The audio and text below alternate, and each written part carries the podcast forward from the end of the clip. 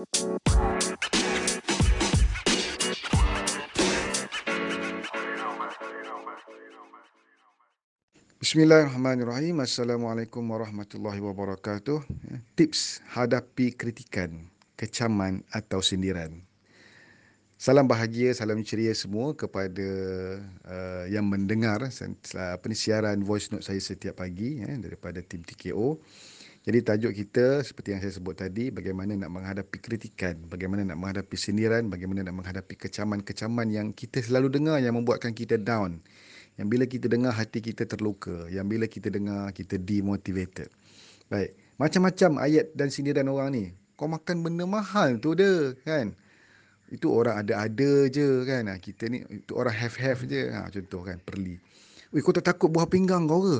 Oh, ini kan ha, rosak buah pinggang lah. Oh, nanti rosak hati lah, rosak itulah, rosak inilah. Ha, sedangkan yang dia makan 3 in 1 tu selama ni tu hari-hari tu Nescafe ke apa semua tu kan dengan susunya. Susu tu kandungannya apa? lemak dan minyak aja hari-hari dimakan sampai satu tin dua tin habis minggu. Saya tak sedar. Kan? Kau makan produk tak payah tak payah produk pun boleh kurus, kurus natural, kurus natural. Natural lah sangat. Benda yang kau makan tu pun tak natural kan. ha, dia tak sedar. Tapi itulah kecaman-kecamannya kan. Kau ni suka up gambar, Aji, kau tak jaga aurat lah, belagak lah. Kau seorang, dia seorang je yang kurus ha, macam tu. Siap perli lagi membawang lagi. Dengar, kita dengar hujung telinga aja. Kan? Ha, dah kurus pakai baju ketat. kan? Ha, macam-macam sindiran orang. Dan kita bila kita terdengar, kita terkesan. Kan? Sebenarnya ada tips dan cara sebenarnya bagaimana nak menghadapi benda tu. Ha? Tips yang mudah untuk saya ialah ha, senyum jalan tak perlu respon apa-apa. Itu yang mudah. Tapi saya detailkan lagi ya, saya detailkan. Baik, yang pertama tips saya ya, tips saya yang pertama, kita hidup dalam kehidupan kita sendiri dan jangan hidup dalam kehidupan orang lain. Kita kena design kehidupan kita. Kita nak jadi macam mana, kita nak capai apa. Bila kita hidup dalam kepompong kehidupan kita, kita tak hidup dalam kepompong kehidupan orang lain. Ya, kita akan dengar cakap orang dan kita terikut cakap-cakap dia. Ah, jadi rugilah. Ya, senang aja. Tips dia, Senyum jalan. Bayangkan ini kehidupan aku. Aku nak buat yang terbaik untuk hidup aku. Jadi tak perlu jawab pada dia pun. Ya, tak perlu jawab. Kalau jawab dia akan jadi panjang. Cuma kita tarik nafas. Senyum jalan. Ha, kalau kita ada kekuatan, terima kasih. Jalan. Dia akan rasa macam wow, terpukul. Tak ada respon kot. Ha, macam tu kan. Apa hal dia ni? Powernya ha, macam tu. Last-last dia akan cari kita. Tolonglah aku. Ajarlah aku. Itulah yang berlaku kepada saya. Ha, mula-mula perli. Lama-lama datang sendiri. Kan? Ha, macam itulah. Yang kedua, jangan dilawan. Ya, jangan dilawan. Nanti kita akan sakit menyakiti.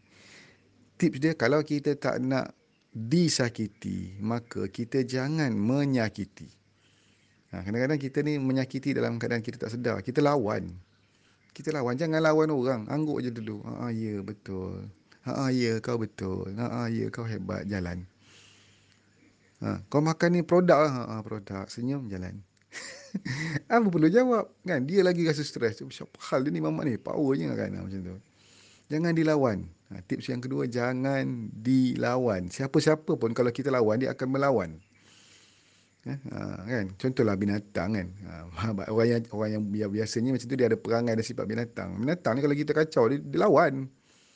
Ha, jadi kalau binatang tu datang dekat kita ha, kita jangan lawan. Kita diam kalau ular kita jumpa kan? Kalau kita lari kita melompat kita ada reaction ah, dia akan dia akan balas balik dia akan patuk ha, macam tu. Dan saya pengalaman saya kalau orang buat dekat saya saya punya tips satu je don't react jangan lawan jangan bertindak jangan respon don't respond dan memang attitude saya saya tidak respon kepada perkara negatif kalau saya nampak sesuatu tu negatif saya tak akan respon bercakap pun tak ya pun tak eh pun tak no pun tak menafikan pun tidak saya akan senyum jalan lari don't react don't react Eh? Ha, jangan bertindak, jangan buat apa-apa pun. Dan yang ketiga, tips yang paling best, paling besar, unfollow. Unfriend. Sebab kita akan terfikir. Kita kita adalah apa yang kita fikir, apa yang kita nampak, apa yang kita sebut, apa yang kita lihat. Jadi jangan kita terbaca. Ha, saya pun ada juga beberapa orang yang suka menyindir daripada awal kan. Tapi bila saya ada kekuatan, saya tak respon. Oh, rupanya orang lain tengok sindiran-sindiran tu. Siap mesej personal. Oh baguslah. Ustaz, Ustaz macam mana? Ustaz tak respon pun. Ha, iya sebenarnya. Unfollow Rupanya kita tak tahu. Saya tak baca. Orang lain yang sibuk membaca dan membacakan untuk kita pula. Siapa yang kenal saya, dia lalui pengalaman tu. Eh. Saya tak baca. Sebab tu saya tak tahu. Kan, jadi tak perlu baca. Kalau kuat ada kekuatan untuk unfriend, unfriend lah. Sebab kita perlu pilih circle yang baru. Create new circle. Ingat, uh, uh, apa ni tips yang saya pernah share kan, tajuk kita. Uh, carilah dalam dalam yang yang voice yang saya pernah berikan eh, sebelum ni. Uh, macam mana dia punya tu? Uh, apa ni? Berada dalam orang yang create more uh, spend more time uh, spend more time with people who bring the best in you uh, not bring their uh, the stress in you uh. habiskan masa banyak dengan circle yang baik eh habiskan uh, masa yang banyak ni dengan dengan orang yang yang kita suka Ha, jangan jangan habiskan masa kita memikirkan. Dia tak dia tak ada kesan apa pun. Kita yang terkesan. Kita negatif, kita jadi kita marah orang keliling kita, orang yang kita sayang pun akan kena sebenarnya. Tapi kalau kita unfriend, kita unfollow, jangan baca, jangan tengok, jangan klik pun. Kita tak akan ada apa-apa respon dan benda tu tidak menyakiti kita dan tidak menyakiti dia. Okey. Dan yang keempat, eh, Uh, be yourself eh, jadi diri sendiri. Eh, jadi diri sendiri uh, bermakna uh, kita yang tahu apa yang kita nak capai. Eh, dan kita bukan dia dia bukan kita. Eh, kita nak jadi macam mana? Kita nak capaikan impian kita nak turun berat kita nak capai impian kita nak hidup sihat dan kita nak keluarga kita semua hidup sihat. Kan? Ha, jadi kalau kita sakit pun dia tak datang melawat. Eh, kalau kita sihat pun dia tak dia tak kata apa-apa pun puji pun tidak kan? Dia meluat. Ha, jadi tak perlu apa-apa. Jadi diri kita be yourself. Eh, be yourself. Dan tips yang paling besar yang kelima yang pertama tadi lah senyum jalan. Don't react don't respond. Eh, sebab tu kalau apa-apa pun saya akan buat gambar senyuman dan gambar orang berjalan. Itu tips yang paling power yang saya pegang dalam hidup saya yang menjadikan saya hari ini. Eh, saya turun berat 65 kg. Saya bersara awal pada umur 43 tahun. Eh, 42 tahun 9 bulan. Eh, dan saya ada pendapatan lima angka yang tidak perlu saya hanya bekerja di rumah, work from home. Tambah lagi dua perkataan, with happiness. Ha, yang orang mencari-cari, orang tak tahu pun. Ha, dan kita dah boleh capai dah benda-benda tu. Kerana apa? Saya ada circle of friend yang bagus. Saya ada circle of friends yang lingkungan harga pendapatan bulanannya RM100,000 dan ke atas. Kalau kita dapat tempias 10% pun, ha, kita dapat dah RM10,000. Ha, contoh macam itulah. dan saya ada circle of friends yang positif kawan-kawan yang positif. Kalau kita tak dapat 100% positif dia, kita ada 10% positifness dia, pun kita dah bersyukur. Lepas tu kena, kena duduk. Jangan kita duduk dalam kumpulan kawan-kawan yang sangat negatif.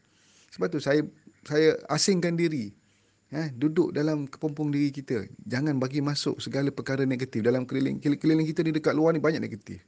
Ha, contohlah, kalau kita duduk dekat singki, kan, kita duduk dekat, dekat luar singki kita memang akan singkirkan kotor. Macam-macam kotoran. Ada habuk cicak sisa makanan minyak. Tapi macam mana kita nak bersih? Kita jauhkan diri daripada kotoran. Duduk dalam tupperware kan? Kita akan jadi duduk dalam kontainer. Kan kita bersih kita terjaga daripada habuk daripada kotoran-kotoran. Macam itulah diri kita. Kita kena ada dinding yang tebal tu. Ya, jangan bagi masuk. Dan kita pilih yang nak masuk dalam dalam dinding kita ni dalam circle kita ni kumpulan-kumpulan yang baik je. Ha, macam tu. Itu itu analogi kehidupan yang saya gunakan yang Allah tunjuk pelan-pelan bila saya minta saya nak berubah. Dan saya jaga sekarang ni. Alhamdulillah, Masya Allah, Tabarakallah, saya menikmati kehidupan saya sekarang dan saya doakan anda semua juga akan capai kehidupan masing-masing dengan cara masing-masing. Kalau nak ikut cara saya, 100% anda dapat 100%. Kalau anda ikut 10%, anda dapat 10%. Mungkin kehidupan anda lebih baik daripada saya. Wallahualam. Tapi itulah doa saya anda dapat lebih baik daripada yang saya dapat insya-Allah. Ha? Jadi cukup setakat ini semoga bermanfaat. Keep it up. Don't give up. Assalamualaikum warahmatullahi wabarakatuh.